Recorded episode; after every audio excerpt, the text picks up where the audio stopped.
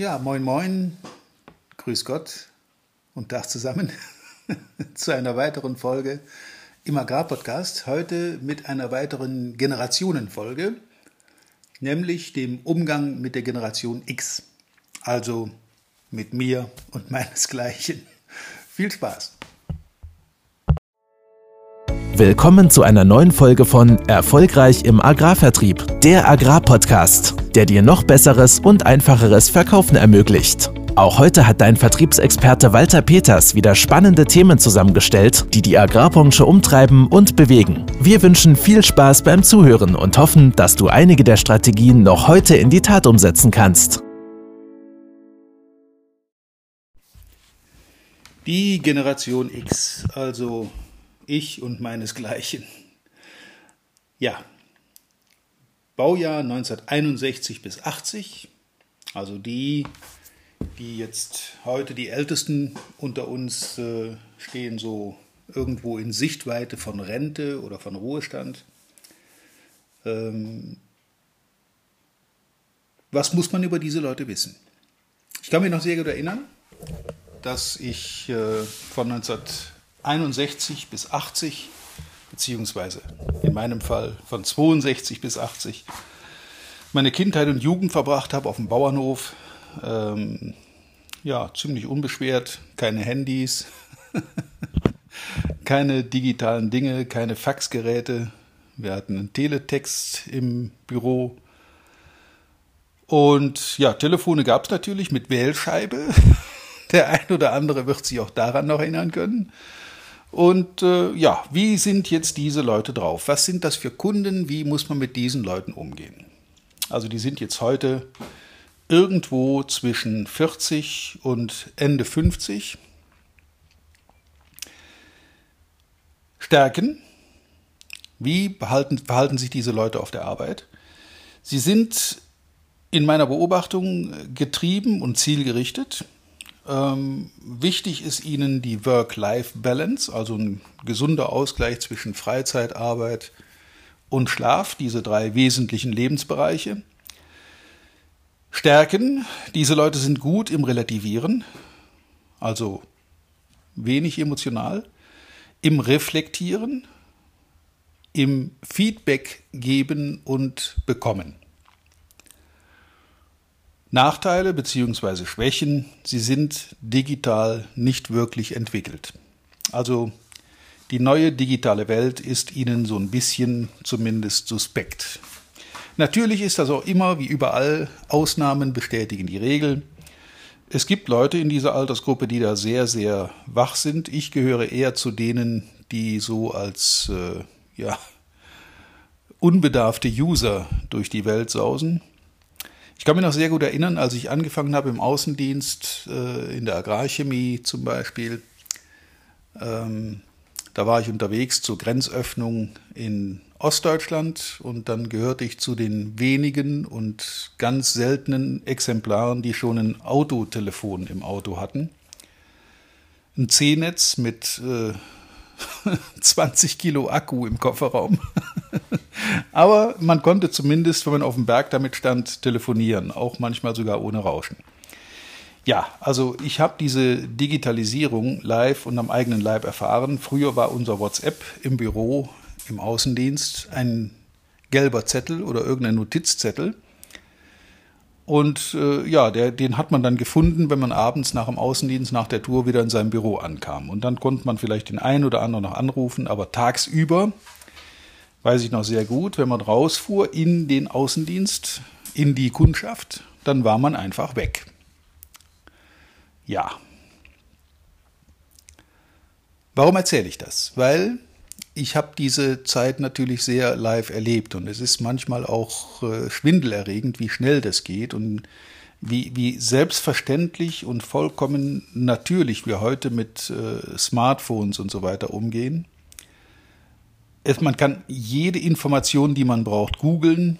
Früher war ein Berater noch jemand, der Herrschaftswissen hatte, der dann auf den Acker fuhr oder in den Stall und dort dann sich sein Herrschaftswissen teuer bezahlen ließ, zumal auch damals die Kunden nicht wirklich so ausgebildet waren, wie sie es heute sind. Also jeder, der so ein bisschen fit ist mit digitalen Medien, kann heute fast jede Fachinfo einfach ergoogeln oder auf anderen Wegen finden. Ich, ich muss nicht unbedingt einen Berater auf dem Hof haben. Das bedeutet aber nicht, dass diese Leute ähm, nicht doch auf Beratung Wert legen. Was wichtig ist, denke ich, im Umgang mit diesen Leuten, ähm, ich halte diese Generation natürlich auch, weil es meine eigene ist, für eine gute, auch wenn manche Wirtschaftspublikation sagt, die verlorene Generation. Die Babyboomer, die Generation davor, das waren die Protestgenerationen. Wir gelten als die verlorene Generation. Warum bin ich mir nicht so ganz sicher, weil äh, wir haben und ha hatten auch gute Zeiten und zwar überwiegend. Ja, jetzt dieser Mensch als Kunde. Diese Leute als Kunde sind, wie schon vorhin äh, erwähnt, sehr zielgerichtet, sehr bodenständig, zum Teil etwas konservativ. Dagegen ist, glaube ich, auch nicht unbedingt was einzuwenden, denn nicht alles, was früher gut war, ist heute schlecht. Und auf diese Kunden muss man sich dementsprechend einstellen. Das sind Leute, die durchaus mit WhatsApp, mit E-Mail, mit Internet, mit Facebook und so weiter umgehen und das auch äh, durchaus ja oft nutzen und sehr stark nutzen, die aber immer noch den persönlichen Kontakt ähm, für wichtiger und zielführender halten. Dem stimme ich übrigens selber auch zu, weil auch das schönste Video-Webinar und das schönste äh, Online-Feldtag ersetzt nicht wirklich 100% den persönlichen Kontakt. Wir müssen uns im Klaren sein, dass diese Kundengruppe durchaus Wert legt darauf, die Leute, mit denen sie Geschäfte machen, auch persönlich kennenzulernen. Die arbeiten auch sehr stark auf einer persönlichen Ebene, sind sehr, ja, personenbezogene Kunden und wenn man diese Kunden einmal für sich gewonnen hat, sind die im Wesentlichen auch durchaus treu. Es sei denn, man baut Bockmist. dann, dann kann ein solcher X-Generations-Insasse, hätte ich fast gesagt, äh, auch sehr stur sein. Der kann dann die Kundenbeziehung, die Geschäftsbeziehung mit einem Schlag abbrechen und das war es dann auch dann wird es wirklich sehr, sehr, sehr schwer, da wieder äh, Boden zu gewinnen und Fuß zu fassen. Das ist bei diesen Leuten sehr schwierig. Einmal verlorenes Vertrauen, einmal enttäuschte Erwartungen und äh, man rutscht auf dem Sympathiekonto bei so einem Kunden sehr schnell ins Minus. Und sobald ich ins Minus rutsche bei einem Kunden, kostet das Zinsen und Zinseszinsen. Und bis man sich da wieder rausgebrasselt hat, um wieder ein, ein, eine normale Beziehung zu führen, das dauert erstens sehr lange und irgendwas bleibt trotzdem immer so im Hinterkopf hängen. Naja, der hat mich ja da vor fünf oder zehn oder 15 Jahren mal ziemlich über den Tisch gezogen und das werde ich ihm erstmal nicht vergessen. Also sehr zuverlässig sein, diesen Leuten ihren Willen lassen, zuhören, was ihre Wünsche sind. Das gilt eigentlich für alle vier Generationen, die wir bearbeiten. Ähm, was haben die für Ziele, worauf liegen die Wert, was sind ihre fokussierten äh, Vorgehensweisen und wo kannst du ihnen dabei Unterstützung und Hilfe anbieten. Schwer wird es bei solchen Leuten, die also jetzt, sage ich mal so, von 40 bis 60 irgendwo im Alter sind, die also normalerweise, wenn sie auf dem Betrieb arbeiten, als Betriebsinhaber oder Betriebsleiter, äh, diesen Job ja wahrscheinlich schon 20, 30 oder sogar 40 Jahre lang machen. Ähm, wenn dann jemand auf den Hof kommt, unangemeldet, ohne Termin, und mir dann erklären will, was ich denn alles falsch mache. Macht ihr bitte eins klar, diese Person ist einige Jahrzehnte unterwegs mit dem, was sie tut so komplett erfolglos kann sie offensichtlich ja nicht sein mit dem, was sie macht. Also muss einiges oder die, der überwiegende Anteil seiner Entscheidungen muss richtig gewesen sein. Wenn jetzt da jemand auf den Hof kommt, möglicherweise frisch vom Studium mit Anfang, Mitte 20, der das Fach studiert hat und der jetzt dann auf, der, auf die Fehlersuche geht nach neuesten Erkenntnissen auf diesem Betrieb. Wie wird diese Person diesen Verkäufer bewerten? Was für einen Eindruck hat er von dem? Versetzt euch selber mal in die Rolle eines so um die 50-Jährigen, zu dem ein 25-Jähriger auf den Hof kommt und ihm die Welt erklären will. Die Reaktion kann sich sicher jeder ausmalen. Und da muss man uns im Klaren sein, dass ähm, zu einem Berater, zu einem anerkannten Berater, so eine gewisse, ein gewisses Alter, eine gewisse Lebenserfahrung führt. Gehört, nicht führt, sondern gehört dazu. Wenn ich also mit so einem Kunden konfrontiert bin, dann werde ich auf gar keinen Fall ihm meine Weisheiten um die Ohren hauen, sondern zunächst mal ihn da abholen, wo er ist. Zuhören, auswerten, beurteilen, nicht verurteilen. Ein ganz wichtiger Satz, immer beurteilen, nicht verurteilen. Jemand, der eine bestimmte Arbeitsweise nachgeht, ist deshalb nicht unbedingt automatisch ein Depp. Vielleicht ist in seiner Situation genau diese Arbeitsweise, die, er, die du für falsch hältst, auf seinem Betrieb die exakt genau richtige, die sich über Jahrzehnte so rausgebildet hat. Also zuhören, offen sein, Meinung hören von deinem Gegenüber, ähm, wertschätzen, wertschätzen auch seine Erfahrung, seiner Jahre, die er auf dem Buckel hat. Und äh, das Ganze dann in Einklang bringen mit neuen Erkenntnissen, mit deiner Sicht der Dinge und ihn über geschicktes Fragen, über gut gestellte offene Fragen dahin führen, dass er selber auf die Idee kommt, dass dein Weg möglicherweise doch der bessere ist. Zumindest mal erwägenswert oder zu überlegen, es doch mal zu versuchen. Diese Leute lassen sich äh, ja eher nicht einfach überzeugen. Die haben ziemlich klare Vorstellungen von dem, was passieren soll und passieren muss und lassen anderslautende Meinungen dann auch nicht so gerne zu. Und wenn ich mir jetzt gerade selber zuhöre, erzähle ich gerade selbst von mir. Ja, es ist auch durchaus eine Schwäche. So, so, wenn ich eine bestimmte Meinung gefasst habe, dass es mir dann schwerfällt, eine anderslautende Meinung erstmal in Ruhe anzuhören, zu überdenken und dann mit meiner in Einklang zu bringen. Ja, das fällt zuweilen recht schwer. Da kommen dann so Aussagen, das muss doch jedem klar sein, dass.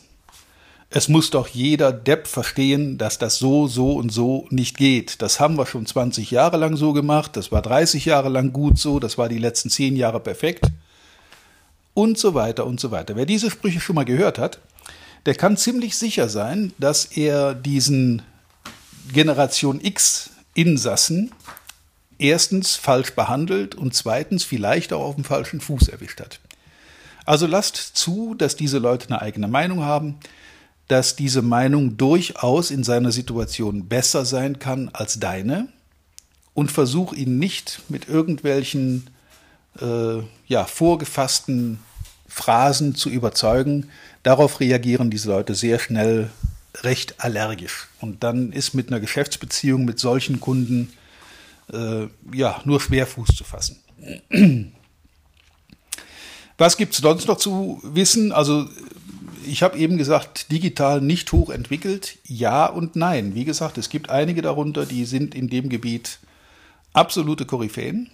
Ähm, und man sollte es nie unterschätzen, denn diese Leute haben die Digitalisierung wenn wir jetzt Digitalisierung mal gleichsetzen mit Einführung von elektronischen Medien, von Faxgeräten, von E-Mail, von Handys, von Autotelefonen, von Smartphones, das haben diese Leute natürlich äh, in der Entwicklung von A bis Z mitgemacht. Und äh, ja, da gibt es durchaus welche drunter, die sich für dieses Thema extrem interessieren und da auch sehr bewandert sind. Ich persönlich gehöre da nicht zu. Wie gesagt, ich bin ein guter Anwender für diese Dinge, aber ich muss ein Auto, um es gut fahren zu können, nicht komplett auseinanderschrauben können, sondern ich muss es bedienen können. Das ist der, der Unterschied dabei. Die Generation X und ihre Geheimnisse und Mythen. Wir werden uns in den weiteren Folgen noch mit der Generation Y und der Generation Z beschäftigen, denn auch die können zumindest zum Teil äh, als Kunden auftreten. Bei der Generation Z äh, ja eher nicht. Das sind die, die jetzt heute um die 15 alt sind, 15 Jahre, 25, ähm, also zwischen 10 und 25 Jahre alt sind. Ähm, aber auch da gibt es den einen oder anderen, der auf seinem Betrieb durchaus schon Entscheidungsbefugnis und Entscheidungsgewalt hat und äh, auch diese Leute wollen entsprechend behandelt werden. Freut euch auf die weiteren Folgen. In loser Reihenfolge kommen jetzt die beiden nächsten Folgen noch zu dem Generationsthema. Und äh, weil ich gerade so schön im Gang bin, würde ich gerne noch einen Punkt loswerden. Oft hat man mehrere dieser Generationen in einem Haushalt. Also den Sohn, der mit auf dem Betrieb ist, der Vater, der vielleicht in meinem Alter ist. Vielleicht gibt es sogar noch einen Opa irgendwo, der auf dem Hof rumläuft. Äh, der ist dann vielleicht 80 plus, der Vater ist irgendwo 50 plus und der Sohn ist 20 plus. Dann haben wir drei Generationen, die alle drei auf diesem Betrieb eine gewisse Rolle spielen. Und da muss man natürlich schnell dahinter kommen, wer von den dreien irgendwo am Ende die letzte Entscheidung trifft. Und hier sei eine alte Verkäuferregel angebracht, unterschätzt bitte nie die Damen auf den Betrieben, denn in 95 Prozent aller haushaltsnahen Entscheidungen, und bei Landwirten sehe ich haushaltsnahe Entscheidungen auch im Betrieb, entscheidet die Frau des Hauses, wo gekauft wird. Auch das bitte mal auf sich wirken lassen, denk mal drüber nach. Und oft, wenn dir der Betriebsinhaber, Betriebsleiter die Entscheidung nicht gleich mitteilen will und nicht gleich beim Besuch, beim Gespräch dir mitteilen will, könnte es durchaus sein, dass er im Hintergrund mit dem Finanzministerium des Haushaltes noch Rücksprache halten muss, bevor er entscheiden kann. Deshalb nie die Damen des Hauses aus dem Auge verlieren, nie die Söhne, die Väter und natürlich auch nicht die Großväter, die vielleicht noch auf dem Hof sind. Ja, das soll es für heute gewesen sein. Ähm, ich wünsche euch viel Spaß, viel Erkenntnis. Vielleicht habt ihr das ein oder andere schon wiedererkannt äh, aus irgendwelchen Kundenbeziehungen, wo das zum Tragen gekommen ist. Weiter viel Erfolg und natürlich wie immer reiche Ernte. Dein Walter Peters. Vielen Dank, dass du heute wieder dabei warst. Wir hoffen, du hattest genauso viel Spaß wie wir. Wenn dir gefallen hat, was du gerade gehört hast, dann war das erst der Anfang. Denn auf walter-peters.de-termin erhältst du kostenlos und unverbindlich ein Beratungsgespräch mit Walter. In diesem 30-minütigen, völlig kostenfreien Erstgespräch erarbeitet Walter mit dir einen Schritt-für-Schritt-Plan, den du direkt anwenden kannst. Du lernst zum Beispiel, wie du deinen Umsatz innerhalb weniger Wochen deutlich steigerst, wie du mehr Neukunden für dich gewinnst und deine Verkaufsgespräche erfolgreich abschließt. Da Walter immer nur eine begrenzte Zahl von Anfragen bearbeiten kann, warte nicht zu lange. Denn Fakt ist, wer weiterkommen will, braucht einen Experten. Walter hat mit über 40 Jahren im Vertrieb und 15 Jahren als Trainer schon zahlreichen erfolgreichen Unternehmen dabei geholfen, ihre Umsätze massiv zu steigern und Kundenverhandlungen deutlich zu vereinfachen. Wenn du also wissen willst, ob du für ein Erstgespräch in Frage kommst, geh auf walter-peters.de-termin und fülle das Formular aus. Bis zum nächsten Mal bei Erfolgreich im Agrarvertrieb, der Agrarpodcast. Wir wünschen dir reiche Ernte.